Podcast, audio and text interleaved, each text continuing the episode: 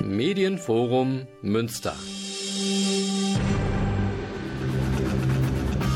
Theater Talk. Das Theater Münster im Gespräch.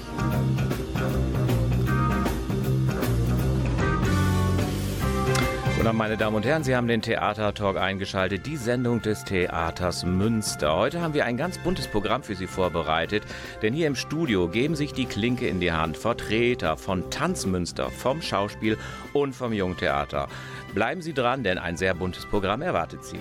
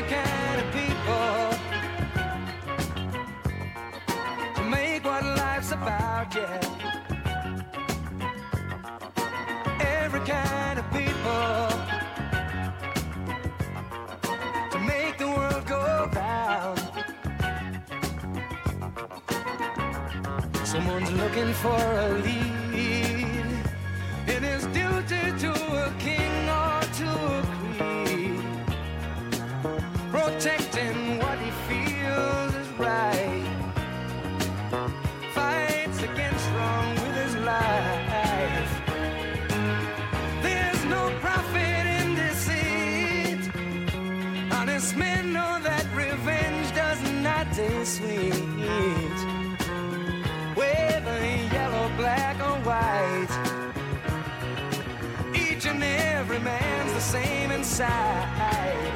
Who takes every kind of people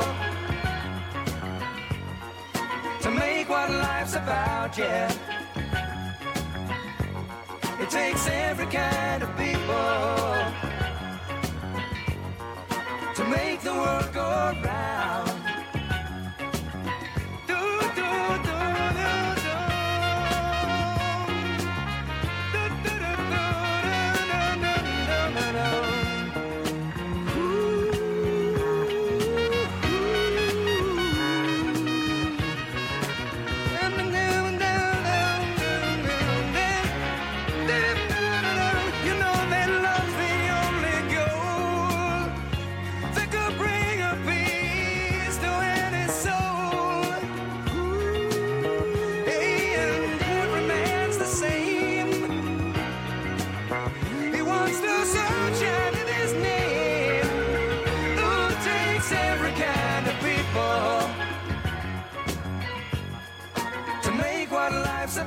Yeah.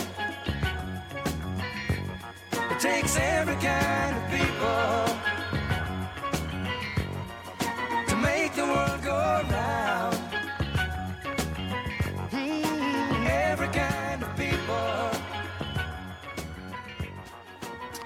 Meine Damen und Herren, ich freue mich ganz besonders auf meine ersten beiden Studiogäste. Das ist Christian Mayer und Kielan Wittmoor von Tanz Münster. Das Tanzensemble unter Lilian Stillwell hat ja eine erste große Produktion im kleinen Haus bereits vorgestellt. Die Furien, dann gab es auch noch das Silberlicht. Jetzt gibt es aber eine richtig ganz große Produktion, nämlich die vier Jahreszeiten im großen Haus. Teilt sich auf in einen Prolog und die eigentliche Choreografie hat Premiere am 11.3. Das Ensemble steckt natürlich jetzt tief in den Probenarbeiten. Ich freue mich, dass die beiden Zeit gefunden haben, so einen kleinen Ausblick zu geben. Jetzt frage ich den Christian so mal als erstes, äh, was erwartet denn die Zuschauer bei im Besuch dieses Tanztheaters? Die vier Jahreszeiten, was stellt man sich darunter vor? Also die, ähm, die Zuschauer erwartet ein, ein, ein sehr großes und buntes Programm äh, von insgesamt drei sehr unterschiedlichen ähm, Handschriften, choreografischen Handschriften. Wir haben einmal die Handschrift von äh, Lillian Stilwell, der Tanzdirektorin und Chefchoreografin von Tanz Münster.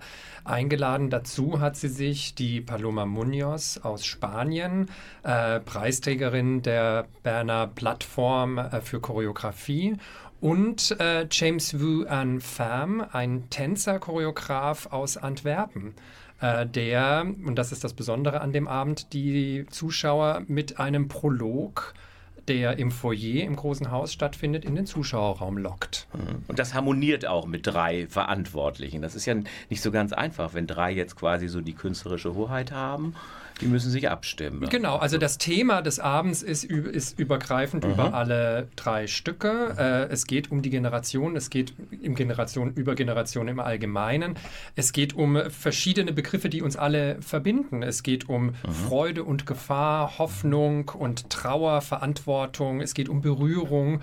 Und, ähm, und mit diesem generationsübergreifenden Denken ähm, ist es natürlich abstrakt angelegt und angesetzt, aber das ist die Klammer, das ist die Verbindung der, der drei unterschiedlichen Handschriften. Mhm. Jetzt äh, blicke ich mal so auf die Musik. Da ähm, springen mir natürlich gleich zwei Namen ins Auge. Antonio Vivaldi, gut, das bringt uns ja Jahrhunderte zurück. Und John Cage. Ähm, wie wird das kombiniert, zusammengeschnitten, der Wechsel dieser ja nun ganz unterschiedlichen Musikarten. Es fallen dann noch Namen wie Jackie Jenkins, Kaya Sarayo, spricht man es wahrscheinlich auch. Ähm, wie, wie, wie, wie macht ihr das mit der Musik? Äh, Genau, also es ist ja, es ist ja mit äh, John Cage. John Cage hat die Seasons choreografiert, ähm, die, glaube ich, 1947 ähm, äh, zur Uraufführung gebracht wurden. Ähm, knapp oder etwas mehr als 200 Jahre vorher, 1723, 25, ähm, die Vivaldi, vier Jahreszeiten, die ja eigentlich vier ähm, Violinkonzerte sind. Ähm, alle beide großen Werke von unserem Sinfonieorchester gespielt werden unter der Leitung von Thorsten Schmidt-Kapfenburg. Und ähm, allein schon die Thematik, dass beide Stücke, sowohl Vivaldi als auch Cage, Jahreszeiten, einen Zyklus, ein, eine, einen, eine Entwicklung und das, die, die, die über, über diesen Zyklus hinweggeht, aber dann wieder von vorne beginnt, letztendlich das beinhaltet, was unsere generationsübergreifende Idee letztendlich ja auch beinhaltet. Das, was davor noch stattfinden wird, das äh, Solo von, ähm, aus der Feder von Kaya Sariaho oder Saria, ich weiß auch nicht genau, Mhm, wie man okay, den finnischen Namen einig, ausspricht. Genau.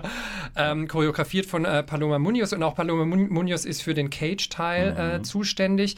Äh, beginnt da mit einem Solo auf der Vorbühne und dieses Violinsolo äh, ähm, äh, lädt mehr oder weniger die Zuschauer dann in den großen Raum äh, des, äh, des großen Hauses äh, vom Theater Münster ein. Mhm. Jetzt mein anderer Studiengast, Kielan Wittmoor, ist ja schon lange in Münster, auch noch bestimmt sehr, sehr vielen noch äh, vertraut, hat auch ja unter vielen Choreografen hier ähm, gearbeitet. Kielan, so jetzt dein Blick, ihr seid ja jetzt mitten in den Proben quasi. Äh, was ist so deine äh, Funktion? Du bist ja also Tänzer, du warst ja aber auch Trainingsleiter, sehr unterschiedlich. Und wo steht ihr jetzt gerade bei den Proben? Seid ihr zufrieden quasi jetzt mit dem Blick auf die Premiere 11. März? Äh, klappt alles gut? Erzähl doch mal von den Proben ein bisschen. Ja, im Moment äh, sind wir in, ich denke, wir sind in einer guten Position, weil ähm, da wir im Herbst 2022 ähm, Proben schon begonnen haben, ähm, dass wir in diesem Moment ähm, ein bisschen tiefer ähm, zu gehen und sinnvoller, so dass unsere Sprache ähm, sehr klar ist ähm, und dass wir ähm, diese Interpretation von Generationen, was das bedeutet für, für die TänzerInnen, für die Choreografinnen, ChoreografierInnen, das ist wirklich gut in diesem Moment. So wir spielen einfach im Moment und das ist ein gute, gutes Gefühl für mich als Tänzer ähm, nach 20 Jahren, dass ich ähm, weiter spielen kann äh, mit, mein, mit, mit meiner Art. So, ja. Ähm, erzählt jetzt dieser Abend ähm, an euch beide gefragt eine Geschichte? Gibt es da so eine lineare Erzählstrang oder sind das quasi jetzt zu diesem Thema Assoziationen, Momente, die so eine große Collage bilden oder erzählt sich eine Story quasi? Es wird keine Story erzählt. Es ist kein, es ist kein Handlungsballett oder Handlungstanzstück. Ähm, es, es, es geht tatsächlich um diese, diese großen, wie ich vorher schon sagte, diese großen generationsübergreifenden Themen, die jeden Menschen angeht, die jeden Menschen verbindet, ob es eine, eine, eine, eine Familienkonstellation ist, ob es der Verlust ist, all das, was in einem Lebenszyklus, in einem Jahreszeitenzyklus stattfinden kann, was in einem Lebenszyklus stattfinden kann, wollen wir nicht nur sichtbar machen, sondern auch erspürbar machen über die Emotionen, die die Tänzerinnen äh, auf der Bühne entwickeln, über die wellenartigen Bewegungen, die durch die Choreografie natürlich inspiriert sind, durch die Musik inspiriert sind, in der Choreografie zu sehen sind. Und das soll sich natürlich fortsetzen in das Publikum hinein. Ähm, ich mal als Laie frage jetzt mal, wie stellt man sich denn die Probenarbeit so vor? Ihr habt ja jetzt so ein künstlerisches Leitungsteam quasi. Sind da äh, sehr starke Vorgaben oder können auch die Tänzer, wenn die zu der Musik gewisse Ideen haben, aus Improvisation heraus was entwickeln, ich sag mal Angebote machen? Wie läuft das ab quasi? Auf jeden Fall. Ich denke, dass wir nur, dass wir ähm, individuell, äh, indi individuelle sind, ähm, dass ähm, diese, diese, diese Tatsache ist, dass ähm, die Inspiration für diese Stücke äh, ich denke, dass ähm, Vorschläge und ähm, Einflüsse sind immer ähm, willkommen in dieser Probezeit und es ist wirklich ähm, cool, dass wir einfach ähm, uns selbst ähm, äh, sein können und ähm, dass ich ein bisschen älter und wir haben so viele verschiedene Eltern und so viele verschiedene Nationalitäten da drin, dass das auch ein ähm, Einfluss in diese, diese Probezeit, in diese äh, Kreativprozess sind. Ja. Ist eigentlich die klassische Musik inspirierender oder die moderne? Oder kann man das gar nicht sagen in dem Fall? Man, ja, man kann äh, eigentlich nicht sagen, es ist ein bisschen, was, was, was können wir machen? Wir haben ein, ein, eine, ähm,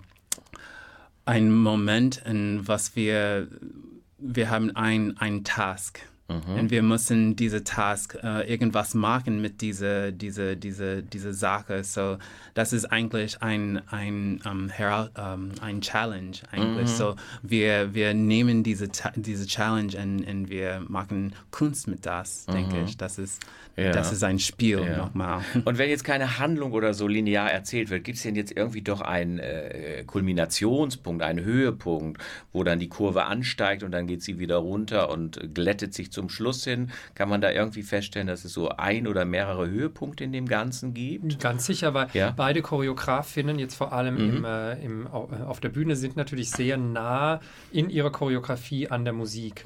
Und, ähm, und in dem, ähm, in dem Vivaldi-Teil, in diesen vier Violinkonzerten, die ja letztendlich ein, ein langsamer Satz wird immer eingerahmt von zwei schnellen Sätzen, ist ja fast in Frühling, in Sommer, in, in, in, in Frühling, Sommer, Herbst und Winter haben wir ja jeweils schon musikalisch eine Kulmination, die natürlich choreografisch auch sichtbar sein wird. Das Spannende, was, äh, was ja jetzt gerade auch Kielen gesagt hatte mit der Musik, also die, die Vivaldi-Jahreszeiten sind uns ja allen mehr oder weniger geläufig. Da kennt jeder irgendeinen Teil daraus und hat das schon mal gehört. Ähm, und der Cage-Teil ist natürlich sehr unbekannt, für viele sehr unbekannt. Die TänzerInnen haben natürlich die Möglichkeit, durch das wiederholte Hören in, einer in, in einem unbekannten musikalischen Werk irgendwann ihre Lieblingsstellen zu finden. Das ist natürlich für jemanden, der die Musik dann zum aller, allerersten Mal hört, sicherlich schwierig. Ähm, andersrum auch wieder ist es besonders, glaube ich, für jemanden, der die Jahreszeiten kennt, aber eine andere Bewegungssprache, als er es gewohnt ist, auf der Bühne zu sehen, Ja. dadurch andere Wellen in der Musik zu sehen, weil vielleicht andere Kontrapunkte gesetzt werden, wo der Zuschauer dann plötzlich mit einem, mit einem mit, einer anderen, mit einem anderen Gefühl der Musikalität konfrontiert wird und nicht der linearen Kopfstimme, die man oder oberleitenden Stimme, die man sonst halt hört und denkt, ach, es ist immer so und man hört gar nicht auf die anderen Instrumente. Ja, es ist wie ein Herzschlag. der- Ah, der- das ist ein schöner, auf schöner. Fall. Ja, ja, ja. aha. Jetzt äh, noch eine äh, letzte Frage quasi zu der Ästhetik, die einen erwartet. Ein Stichwort, das ja seit Lillian Stillwell hier arbeitet, immer fällt, ist die nachhaltige äh, Tanzbühne. Äh, vielleicht zwei, drei Sätze nochmal äh, dazu, wem das nicht mehr so ganz äh, geläufig ist. Und dann Kostüm, das ist ja eingeschränkt beim äh, Tanztheater quasi. Was ist für eine Farbigkeit, möchte ich auch mal sagen, Was für eine Gesamtkomposition des Bühnenbildes? Was muss man sich da vorstellen? Also wir arbeiten, das ist ja die nachhaltige Tanzbühne, was du gerade schon gesagt hast, die, die soll ja die nächsten zwei Spielzeiten uns begleiten, ähm, aber natürlich in einer komplett anderen Form als diejenigen, die jetzt eventuell schon äh, in Furien waren, äh, wird man natürlich wieder eine module Bühne sehen, aber an die architektonischen Begebenheiten des großen Hauses angepasst. Ähm, die äh, Kostüme werden auch, die sind immer noch basierend auf dem äh, Grundkostüm, was Louise Flanagan entworfen hat, aber da kommen jetzt immer kleine und andere Teile dazu. Es wird farbiger, es wird, äh, es wird stoffiger, ähm, äh, es wird sehr deutliche Unterschiede geben zwischen den Choreografieren, zwischen den Choreografien. Und was ich vielleicht noch davor sagen möchte, ist der Prolog, der stattfindet von James Wuan Pham, äh, beginnt tatsächlich etwas vor dem Beginn der, der, der normalen Vorstellungszeit. Ähm, der findet im großen Haus statt, im Foyer und äh, wird von äh, drei TänzerInnen gezeigt. Und die sind mehr oder weniger dann verantwortlich, innerhalb dieses Prologs das Publikum peu à peu mit in den Zuschauerraum hineinzunehmen. Ja. Oh. Ja, meine Damen und Herren, wir haben Sie vielleicht ein bisschen neugierig gemacht. Es gibt einen kleinen Vorgeschmack, unabhängig von der Premiere am 4.3., ich glaube 13.30 ist das Die dann Matinee. an einem äh, Samstag. Eine Matinee äh, mit Ausschnitten, Erklärungen, man darf wahrscheinlich auch Fragen stellen. Dann kommt die große Premiere am 11.3. und dann folgen, wenn Sie da keine Zeit haben, so und so viele Vorstellungen. Ja, äh, vielen Dank. Ich denke, wir werden äh, diesem Abend nochmal eine andere Sektion vom Theater Talk widmen. Das war ja quasi ein Vorgeschmack. Dank an Kielan Wittmann, an Christian Mayer. Vielen Dank fürs Gespräch. Ja, Dankeschön. und erfolgreiche Probenarbeit und natürlich eine tolle Premiere. Und wir hören uns April, Mai oder so nochmal wieder. Herzlichen Dankeschön. Dank. Tschüss. Danke. ciao. Tschüss.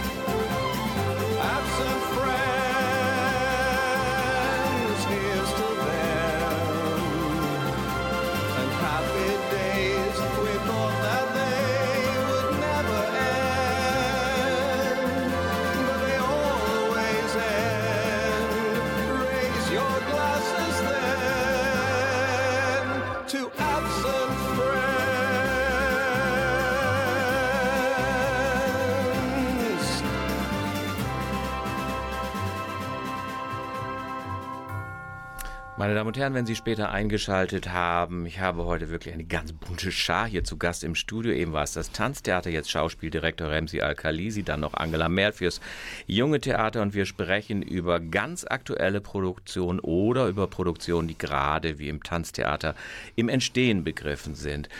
Nun äh, habt äh, Remsi die äh, wirklich große Aufgabe, ein Stück hier mal vorzustellen, das einen endlos langen Titel hat. Bei der letzten Sendung kannte ich es schon auswendig. Jetzt muss ich doch noch mal lesen. Und wenn ich von der Zeit spreche, spreche ich von der Zeit, die schon nicht mehr ist in Klammern am Ende des Rollfells.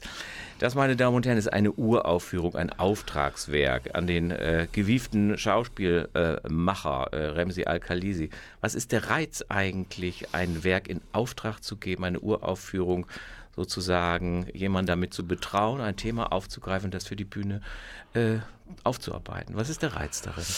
Naja, zum einen kann man äh, das Thema, äh, das Themenfeld äh, frei wählen oder zumindest so frei wählen, dass man den Vorschlag unterbreitet an den Autor, die Autorin und dann gemeinsam entwickelt ähm, das Themenfeld. Und man kann halt gezielt da auf Autorinnen zugehen und Autoren, äh, von denen man sich sehr viel verspricht, ähm, nicht nur äh, im, im Sinne des Textes, der dabei entsteht, in der Qualität des Textes, sondern eben auch im Sinne des Austauschs, des regelmäßigen Austauschs, einer Art von Begleitung auch der, des Entstehungsprozesses Prozesses, also ähm, äh, und zwar im Vorfeld vor den Proben als gedanklicher äh, Austausch, aber auch durchaus, es gibt auch viele Autoren, die kommen dann auch mal auf Proben und äh, schauen und geben nochmal ein Feedback und das sind ja die Menschen, äh, die, die uns die, die Stücke erfinden. Ja, Mhm, so. mhm, Und von daher ist das äh, eine, eine, immer eine sehr schöne Zusammenarbeit mit den Autoren und Autorinnen. Thomas Köck ist ja äh, in der Theaterwelt sehr bekannt. Du hast ja auch schon mit ihm zusammengearbeitet über ihn als Autor. Was hat er gemacht? Warum hast du gerade ihn äh, ausgewählt? Was hat ihn auch für dieses Thema, über das wir gleich sprechen, profiliert? Ja, also ich habe äh, Thomas Text, äh, Thomas Kirks Texte schon kennengelernt, als er noch studiert hat an der UDK in Berlin szenisches Schreiben. Da sind mir so die ersten Texte begegnet im Rahmen einer Veranstaltung, die ich damals gemacht habe. Und dann im Laufe der Zeit hat Thomas Kirk halt äh, ähm, ist vor allem durch drei Stücke sehr auffällig geworden. Seine sogenannte Klimatrilogie, das sind drei Stücke, die er nacheinander geschrieben hat, unter dem Titel Paradies, Fluten, Hungern und Spielen, also jeweils mit dem Paradiesbegriff davor vor.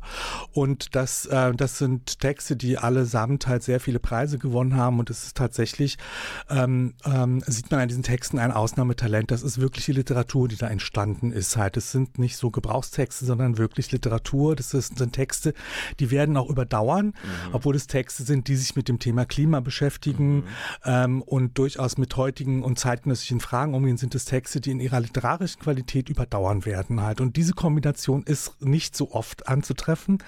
Und äh, an meinem vorigen Theater in Bamberg hatten wir ähm, das Unternehmen wagen wollen, diese drei Texte, diese gesamte Klimatrilogie erst aufzuführen und haben auch die Rechte bekommen äh, dafür und haben geprobt und waren bis zur Hauptprobe gekommen, also wenige Tage vor der Premiere. Dann kam Corona mhm. und hat dem ganzen schönen Unterfangen ein Ende gemacht.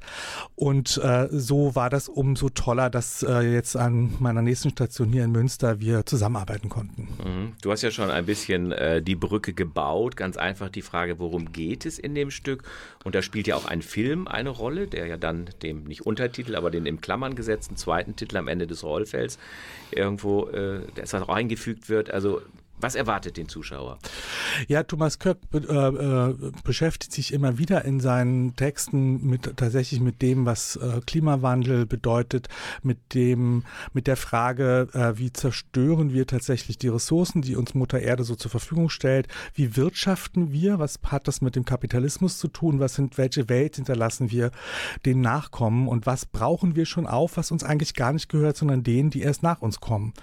Und diese Themenfelder äh, fließen auch wieder in dieses Stück ein. Ähm, diesmal aber in, eher in Form einer leichten, äh, ironischen Farce. Also äh, Thomas schreibt sonst eher Stücke, die, die äh, eher den hohen Ton treffen, die wirklich auch ins, ins Tragische und ins Große äh, und Hochphilosophische gehen. Und hier hat er nochmal sich an einer anderen, oder was heißt nochmal, hier hat er sich an einer anderen Form äh, probiert, die so ein bisschen die Dinge vielleicht auch äh, uns weglachen lässt, die uns so umtreiben, also die Probleme, mit denen wir uns beschäftigen. Er hat sich anregen lassen durch ähm, vielleicht sogar zwei Filme. Das eine ist ähm, äh, La Jetée, ähm, ist ein Film aus den 60er Jahren, ein Kurzfilm, so ein Meilenstein in der Kinogeschichte oder Filmgeschichte vielmehr. Ähm, der heißt auf Deutsch Am Rande des Roll Rollfelds. Daher kommt äh, der Titel. Äh, La Jetée ist halt eben das Rollfeld im Flughafen Orly. Äh, der Film handelt davon, dass ein Mann am Rollfeld steht und äh, sieht, wie ein anderer Mann erschossen wird und gleichzeitig eine Frau, ähm, die er äh, sehr attraktiv findet und die ihn sein Leben lang beschäftigen wird. Dieses Bild von, von Liebe und Tod zusammen. Und der Film handelt von Zeitreisen. Also mhm. dieser Mann wird dann irgendwann in einer Zukunft, die schon nach der Katastrophe ist, also die Energie ist äh, vorbei, der Klimawandel hat stattgefunden, die, äh, die ähm, äh, Atomkrieg hat auch stattgefunden und das ist in eine Welt, äh, die, äh, wo alle am Verhungern sind und da wird dieser Mann dann die, äh, auf Zeitreisen geschickt, um Energiequellen auszumachen und äh, lernt dann am Ende kennen, äh, stellt dann am Ende fest, dass er dieserjenige ist, den er da am Rollfeld gesehen hat. Also ein Film, der mit der Frage spielt, was ist es, wenn sogar noch aus der Zukunft mhm. qua Zeitreise Menschen zu uns kommen und auch noch den Planeten ausplündern. Also wir plündern ihn nicht nur nach vorne nicht aus, die sondern Gegenwart, auch die Zukunft auch von, schon. von Mhm. allen Seiten wird der Planet Mhm. ausgeplündert. Mhm. Ähm, und er hat sich von dem äh, Film, auch von einem sehr heiteren Film, aber auch, auch politischen Film anregen lassen, äh, nämlich Don't Look Up. Das ist der Film, der uns alle letztes Jahr während der Pandemie noch über Netflix erreicht und auch beschäftigt und unterhalten hat, aber auch Nachrichten gemacht hat. Also ein Film, wo ein Wissenschaftsteam davor warnt, dass ein Komet auf der Erde einschlägt und keiner hört diesem Team zu. Und äh, darum geht es eigentlich auch in dem Stück. Also er lässt einen Chor ähm, aus der Zukunft äh, in unsere Gegenwart schicken, äh, äh, geschickt werden sozusagen. Und dieser Chor hat die Aufgabe, uns zu warnen, uns zu sagen, kehrt um. Wenn ihr so weitermacht, dann kommt die Katastrophe. Und äh, das macht der Chor auch ähm, und keiner hört ihm zu. Also der, der Ist fast zu erwarten, ne? Dass ist fast zu erwarten, das Ja. typische Mhm. Cassandra-Motiv Mhm. halt, also wer die Zukunft weiß, um die Zukunft weiß und davor warnt, dem wird einfach nicht geglaubt.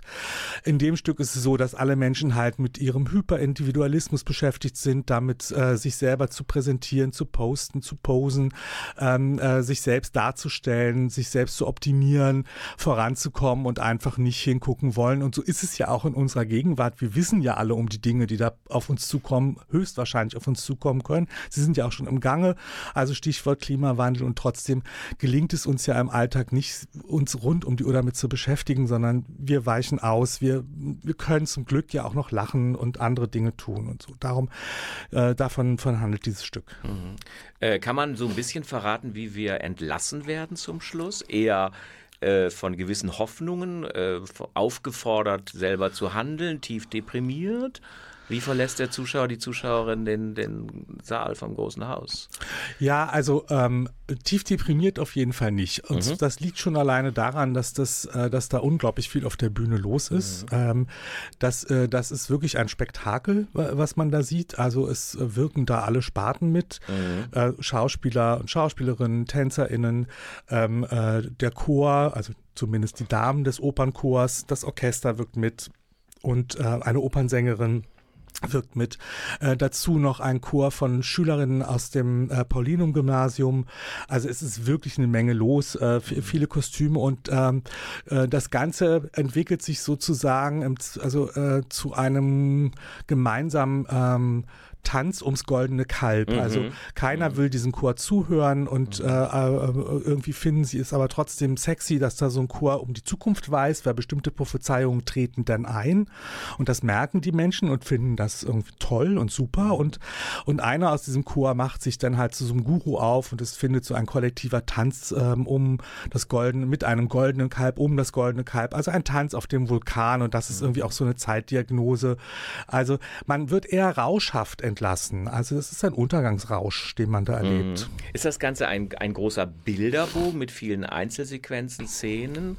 oder äh, mehr eine erzählte Handlung? Wie würdest du es so äh, Also es, ist, es gibt eine lineare Handlung, Mhm. also der Chor kommt, der Chor äh, versucht seine Botschaft loszuwerden, der Chor wird eine Talkshow eingeladen, die Talkshow findet statt, das erinnert sehr an den Film Don't Look Up ähm, und, und äh, dann individualisiert sich der Chor, der bricht auseinander und, äh, und lässt aber auch seine Botschaften los. Also es gibt eine lineare Handlung, aber gleichzeitig, ähm, das liegt aber auch zum Teil an der Regisseurin und an der Bühnenbildnerin, ähm, Mareike Mikat war die Regisseurin und äh, Thea äh, Axel Hoffmann, ähm, die haben sehr äh, eindrückliche und wilde Bilder erfunden dafür halt. Es ist schon auch ein Bilderrausch halt. Ne? Also jeder dieser Stationen, da findet unheimlich viel statt und es liegt auch natürlich an den vielen, vielen Menschen, die da miteinander agieren. Jeder und jede in seiner Disziplin halt. Also die Tänzerinnen spielen dann eine Szene zusammen mit den Schauspielern und Schauspielerinnen und, ähm, äh, und dadurch ergibt sich halt immer ein, ein noch mehr an Erzählformen in jeder, in, in jeder Situation. Und das erzeugt viele Bilder und, äh, und tatsächlich auch viele sinnliche Eindrücke. Mhm. Du hast ja schon erwähnt, spartenübergreifend, Schauspiel, Musik, Tanz. Gefühlt, glaube ich, ist das Schauspiel doch ein bisschen schwerlastiger. Ja. War das im Rückblick auf die Probenarbeit äh, sehr komplex, da diese unterschiedlichen Sparten zusammenzubringen mit ihren ganz unterschiedlichen Anforderungen, Probenbedingungen? Äh, wie lief das jetzt? Gut, es ist ja jetzt auf der Bühne, hat geklappt alles, aber doch nochmal zurück. Äh, wie ist das so, interdisziplinär zu arbeiten? Das kommt ja nicht so oft vor. Ja, es hat zum Glück geklappt. Also es, es gibt auch Gründe, warum es nicht so oft vorkommt. Also als wir hier äh, die, diese Spielzeit vorbereitet haben, also Katharina Kostörmann als äh, Generalintendantin designierte damals und, und Musiktheaterleiterin und Lilian Stilwell als Tanzdirektorin und meine Person, wir haben schon weit im Vorfeld gedacht, dass wir das unbedingt machen möchten, spartenübergreifend zu arbeiten, dass wir die Chancen und Möglichkeiten äh, so einer Sparten, so eines, so eines Mehrspartenhauses auch wirklich mal ausnutzen wollen und auch mal anders austesten wollen. In dem Bewusstsein, dass es knirschen kann halt, ne? weil wir tatsächlich ganz andere ähm, Arbeitsweisen haben. Also der Orchester, das Orchester hat bestimmte Arbeitszeiten und an die ist das Orchester auch wirklich gebunden, also an, an Anzahl von Diensten. Der, der Tanz hat äh, auch wiederum andere Zeiten, die ähm, äh, an die Körperlichkeit der Tänzer und Tänzerinnen gebunden sind. Halt, sie müssen halt erstmal warm werden, um bestimmte Sachen zu machen. Sie, wenn sie dann erstmal kalt geworden sind, dann können sie nicht einfach wieder sofort also in die nächste Szene oder die nächste Probe gehen. Ähm, und äh, eigentlich die Schauspieler, die können eigentlich, dürfen eigentlich immer alles machen. Mhm. Aber fit das so präsent sein, miteinander ja. zu Mhm, koordinieren, war eine riesen Herausforderung halt und auch einfach die viele, die Masse Menschen auf der Bühne so zu koordinieren. Aber es hat trotz Knirscherei dann doch geklappt.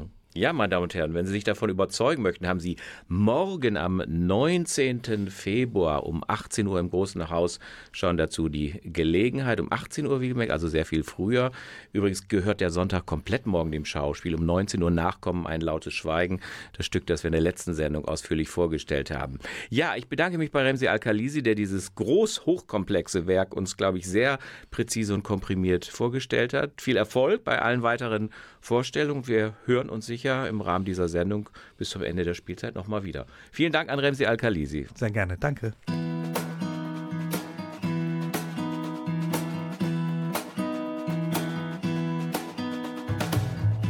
Everybody's talking at me. I can't hear a word they're saying. Only the echoes of my mind.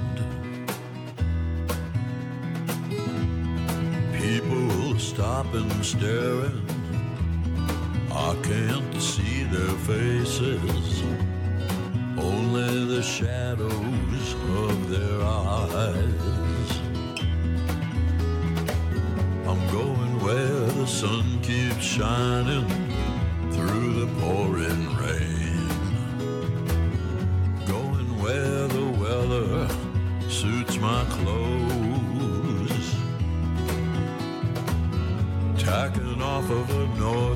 Wind, sailing on the summer breeze.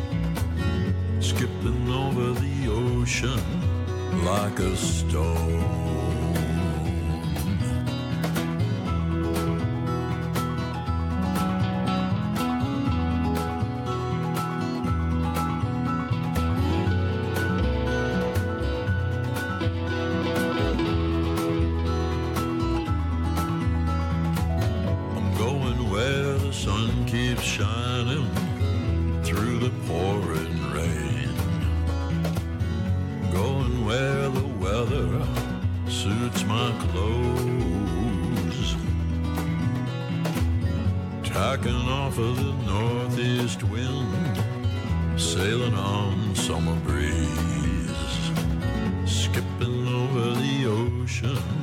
Like a stone.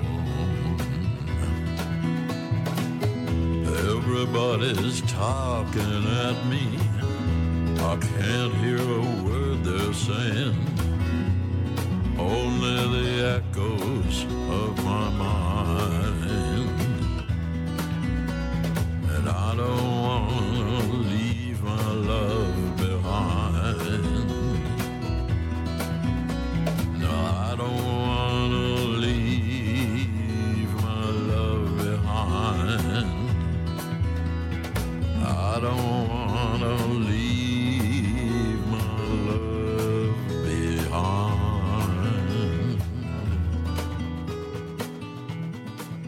Meine Damen und Herren, mein dritter Studiogast ist hier Angela Mehr, Leiterin des Jungen Theaters und es geht, wie eben beim Schauspiel, auch wiederum um eine Uraufführung Scala. Vor einigen Tagen lief die äh, Premiere im Untertitel Sputniks Live Animation Cinema Produktion oder Production, wie auch immer Sie wollen. Eine Uraufführung, das ist natürlich immer ein Stück, das äh, man nicht kennt. Deswegen erstmal meine äh, Frage an Angela Merl. Skalar, was ist Skalar und äh, was ist damit gemeint und um was geht es da jetzt eigentlich? In Skalar geht es um eine junge Frau namens Emily, die völlig vom Leben überwältigt ist und ähm, sich deshalb in ihre Fantasiewelt zurückzieht. In ihrer Fantasiewelt mit ihren inneren Stimmen macht sie sich auf den Weg und erfindet eine großartige Geschichte. Und in ihrer Geschichte geht es um die Androidin Lishi, weil Emily findet, dass Lishi ist wie sie. Und sie macht die Erfahrung, wie angenehm es ist, ohne Emotionen leben zu müssen, eben als Lishi, als Androidin. Ähm, und die Geschichte fängt ja sehr entspannt an zwischen einer Freundschaft von Lishi und äh, ihrer Freundin, ihrer Besitzerin Paula. Doch als eine neue Generation Androiden auf den Markt kommt und das Modell von Lishi nicht mehr unterstützt äh, wird, ähm, soll Lishi verschrottet werden. Und es stellt sich aber raus, dass ähm, Paula an ihrer Androidin so hängt, dass die beiden den Plan schmieden, Lishi hacken zu lassen. Und dafür müssen sie sich auf eine waghalsige Reise zwischen Datensphäre und verbotenem Untergrund machen, geraten zwischen die Fronten von dem roten König und der gelben Kaiserin. Und man hört schon, es ist eine wilde Geschichte auf vielen Ebenen. In einer Art Science-Fiction-Format. Ähm, die immer wieder zwischen verschiedenen Ebenen hin und her springt. Wir haben zum einen die Freundschaftsgeschichte von Lishi und Paula, wie ich eben schon gesagt habe, die ähm, ja, die sich ins Myzel in den Untergrund bewegen. Ähm, Lishi wird dann noch von ihrer Doppelgängerin Yi-In verfolgt und ich sag mal, in der Grundessenz geht es in der Freundschaft zwischen Paula und Lishi eigentlich die ganze Zeit um die Frage, was macht Menschsein eigentlich aus? Ähm, Wofür lohnt es sich zu leben? Und diese Fragen stellen sich die beiden auch. Wir haben auch immer wieder die Ebene, wo wir zurück in den inneren Raum äh, von Emily sp äh, springen, also auch an ihr reales Zimmer, wo sie sich verschanzt und äh, werden aber eben, wie gesagt, auch sogar mitgenommen in Bildwelten der Datensphäre, äh, wo ich finde, dass ähm, unser Regisseur und auch Autor Nils Voges, der äh, das Stück als Auftragswerk fürs junge Theater geschrieben hat, echt auch extrem spannende Bilder gefunden hat. Mhm. Und geht das Ganze gut aus? Kann man da was äh, verraten? Also so, dass die jugendlichen Zuschauer auch mit einem guten Gefühl erleichtert? Denn da sind ja auch Gefahrenmomente, wie du es beschrieben hast in dem Stück. Ne? Das muss ja nicht unbedingt alles so klappen. Das ist eine gute Frage, ob das gut ausgeht. Ähm, ich glaube, das können die äh, ZuschauerInnen am besten selber beantworten. Also ich würde jetzt, ähm, ich glaube, es ist Interpretationssache, ob man jetzt sagt, wir haben ein Hollywood Happy End. So würde ich es, glaube ich, nicht beschreiben, aber ich äh, möchte jetzt auch nicht spoilern, weil ich finde es äh, extrem spannend für die Geschichte die Entwicklung zu beobachten, auch äh, von Lishi. Ich kann nur so viel sagen, dass der Bruder von Paula in der Geschichte irgendwann zu der Androidin sagt, oh Lishi, du wirst irgendwie immer menschlicher.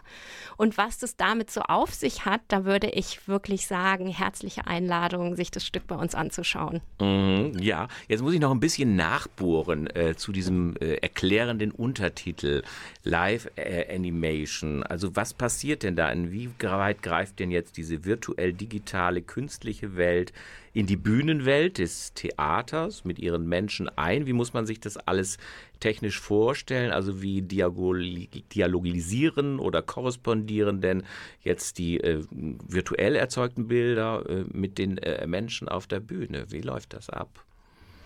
Ja, Live Animation Cinema ist wirklich wie eine eigene Art von, ähm, wie ein eigenes Theaterformat, was das Sputnik-Kollektiv seit mehreren ähm, Jahren erforscht. Und ich würde sagen, das bewegt sich so an der Grenze und Schnittstelle von Film, Theater und Performance.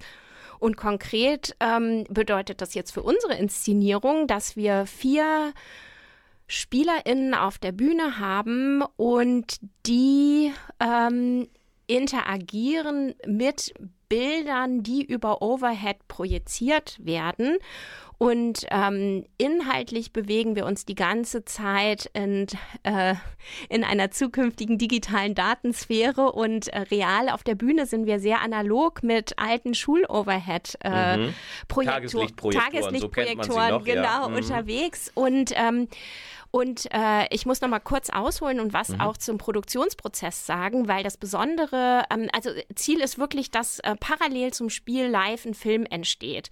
Und ähm, auf den Overhead-Projektoren sind sogenannte Animationsplatten und mhm. diese Animationsplatten sind wirklich während des Probenprozesses, während die SchauspielerInnen geprobt haben, hatten wir parallel eine Animationsplattenwerkstatt, in der ein Team von Leuten unter der Leitung von Michael Dölle wirklich die ganze Zeit diese Platten passend zu den Szenen entwickelt entwickelt hat. Also die sind richtige Mitspieler. Und diese Platten ähm, werden von den äh, SpielerInnen auf der Bühne, auf den Overheads animiert. Aber es ist auch so, dass die in unterschiedliche Figurenrollen reinspringen müssen. Also es gibt eine klare Zuordnung, wer welche Figuren äh, spricht. Und äh, wir haben auch äh, neben der Animationsplattenwerkstatt auch eine Illustro äh, Illustratorin gehabt, Sylvia Dirkes, die die ganzen Charaktere für uns entwickelt hat. Das heißt, als Zuschauerin sehe ich eigentlich immer beides. Ich sehe zum einen die Spielerin, die die Figur spricht und wo auch immer wieder der Fokus drauf ist. Und ich sehe auch genauso die Spielerin in Interaktion mit dem visuellen Charakter und äh, der dann auf der ähm, auf der Bühne äh, projiziert wird und sichtbar ist und äh, genau es wird wirklich es ähm, äh, man sieht als Zuschauer, wie live animiert, geschnitten, gesprochen und die Geschichte vertont wird. Und ich, ähm, ja, das ist wirklich ein ja, ein besonderes Erlebnis. Mhm, ja. Wie ging es denn den Schauspielern? Das ist ja für die jetzt keine herkömmlich traditionelle Probenarbeit. Die mussten sich ja darauf einstellen. Lief das alles so glatt? Ich meine, gut, die Sache ist ja mit Erfolg jetzt äh, auf der Bühne, aber nochmal so einen kleinen Rückblick auf den Probenprozess, äh, sich daran zu gewöhnen, quasi mit äh, einer derart stark präsenten Technik ähm, in einen Dialog zu treten. Ne?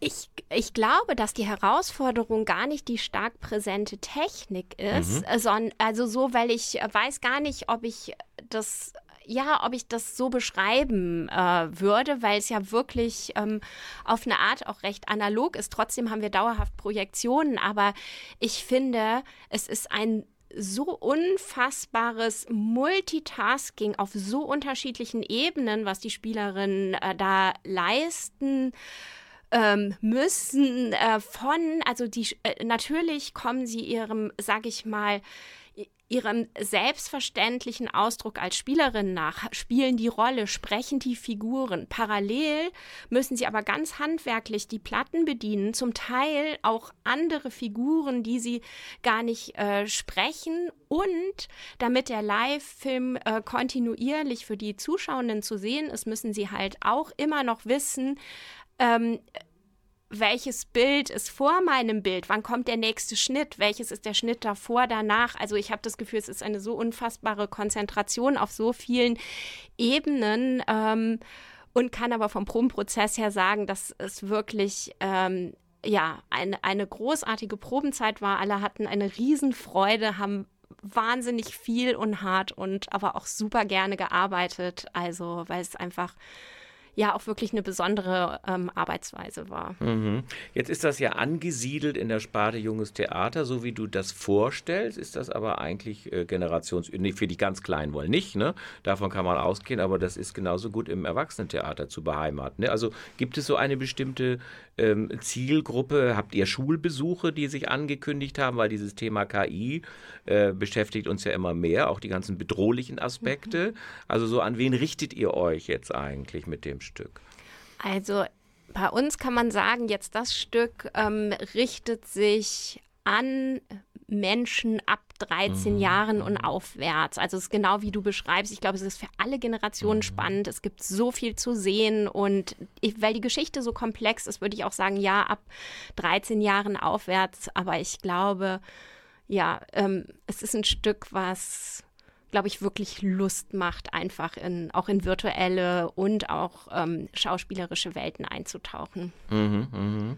äh, meine Damen und Herren, die nächsten Vorstellungen, da weise ich gerne darauf hin und vielleicht geben wir dann noch einen kleinen Ausblick auf was ihr, an was ihr jetzt gerade äh, arbeitet, sind am 22. und am 23. Februar aber bitte merken, bereits um 18 Uhr. Da haben Sie natürlich Gelegenheit, um 18 Uhr schon im Theater. Und es geht so eine Stunde 40, ne, habe ich in Erinnerung. Danach noch also ganz rege darüber zu diskutieren. 22. und 23.02. im Kleinen Haus bereits um 18 Uhr Skala. Ja, ich blicke so auf den Spielplan Junges Theater. Rausch steht dann irgendwann mal an, das TJO. Äh, da wir noch ein ganz wenig Zeit haben, noch einen kleinen Ausblick, äh, was erwartet uns in der Sparte Junges Theater in den nächsten Wochen und Monaten?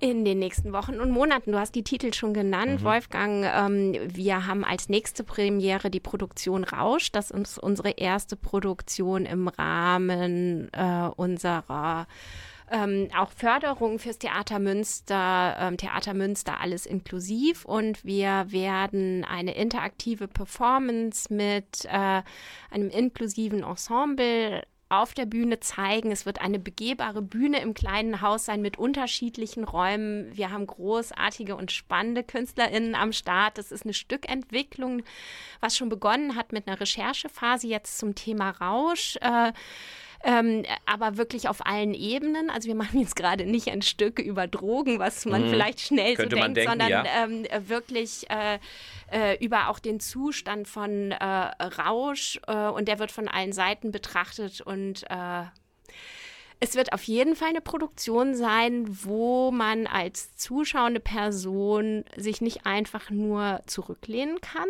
sondern ähm, wirklich aktiv am Geschehen auf der Bühne mit beteiligt sein wird. Mhm. Und TJO, das ist ja eine große Tradition, auch in Münster, Offos Game Over.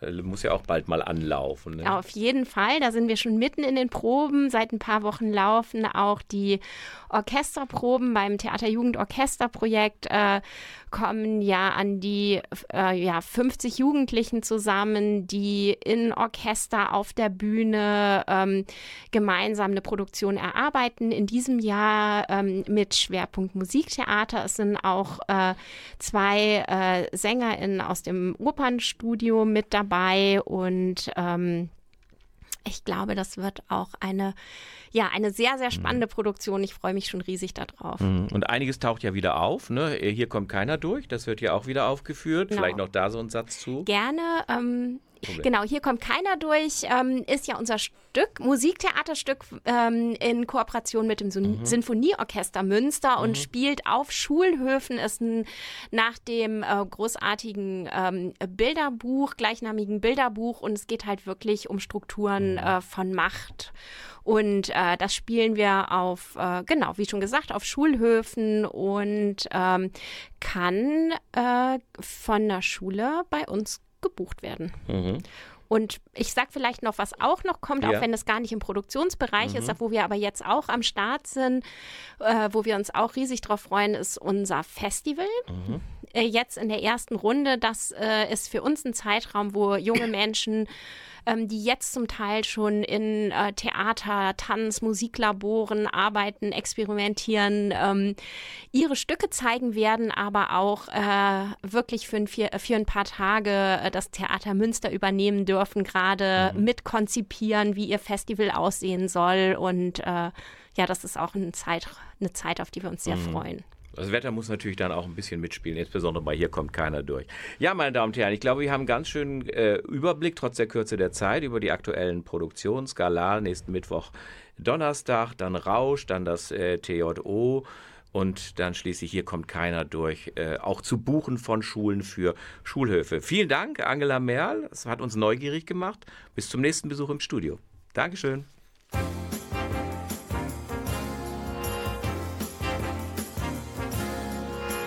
Would you like to ride in my beautiful balloon? Would you like to ride?